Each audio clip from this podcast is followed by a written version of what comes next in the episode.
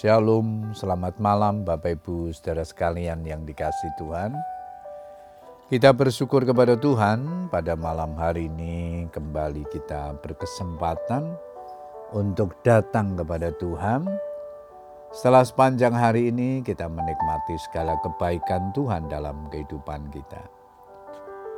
Malam hari ini sebelum kita berdoa, kita akan bersama-sama merenungkan firman Tuhan yang malam ini diberikan tema Jangan Menyalahkan Tuhan. Ayat mas kita di dalam Ayub 10 ayat yang ke-8, firman Tuhan berkata demikian, Tanganmu lah yang membentuk dan membuat aku, tetapi kemudian engkau berpaling dan hendak membinasakan aku. Bapak Ibu saudara sekalian, penderitaan, kesulitan, masalah, atau kesengsaraan yang terjadi di dunia ini memang tidak memandang orang per orang. Siapa pun bisa tertimpa dari masalah dan dapat terjadi dalam bentuk yang bermacam-macam. Penderitaan dalam hidup ini bisa terjadi karena berbagai hal, bisa akibat kesalahan atau dosa yang kita perbuat, tetapi bisa juga karena faktor lain, yaitu karena Tuhan punya rencana atas hidup kita, sehingga Ia mengizinkan hal itu terjadi. Pada umumnya, bila penderitaan sudah mencapai puncaknya, kita serangkali merasa tidak tahan dan kemudian memberontak kepada Tuhan.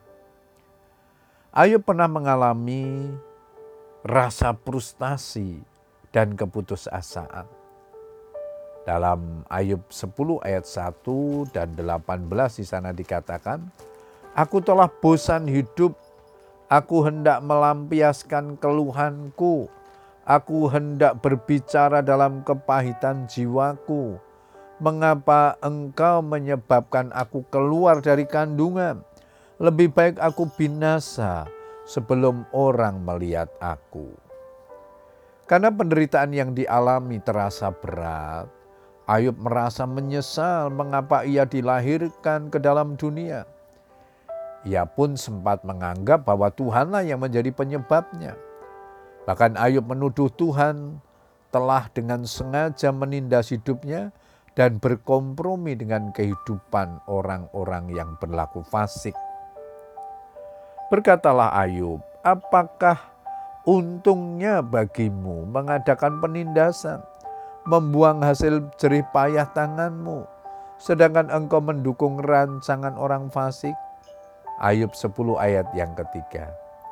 Bukankah ketika kita sedang terpuruk dan berada di titik terendah dalam hidup ini, kita sering membuat atau berbuat seperti yang Ayub lakukan.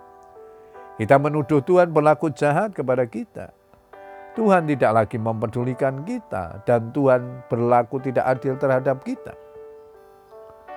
Bapak Ibu saudara sekalian, penderitaan terkadang Tuhan izinkan terjadi dalam kehidupan kita karena Tuhan sedang memproses kita. Selalu ada rencana yang indah di balik penderitaan yang kita alami. Seringkali untuk menggenapi rencana indah Tuhan terjadilah pemprosesan dan persiapan terlebih dahulu. Percayalah bahwa Tuhan turut bekerja dalam segala sesuatu untuk mendatangkan kebaikan bagi kita. Roma 8 ayat 28. Pada akhirnya Ayub menyadari kekeliruannya yang menyalahkan Tuhan serta mencabut semua perkataan negatifnya. Ayub 23 ayat yang ke-10, karena ia tahu jalan hidupku, seandainya ia menguji aku, aku akan timbul seperti emas.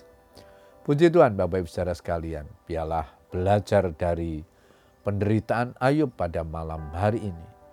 Mari kita belajar untuk tidak buru-buru menyalahkan Tuhan ketika pergumulan masalah Tuhan izinkan terjadi dalam hidup kita. Belajar melihat jauh ke depan, apa maksud Tuhan mengizinkan semuanya berkat apa yang Tuhan sediakan di balik penderitaan yang kita alami. Puji Tuhan. Selamat berdoa dengan keluarga kita. Tuhan Yesus memberkati. Amin.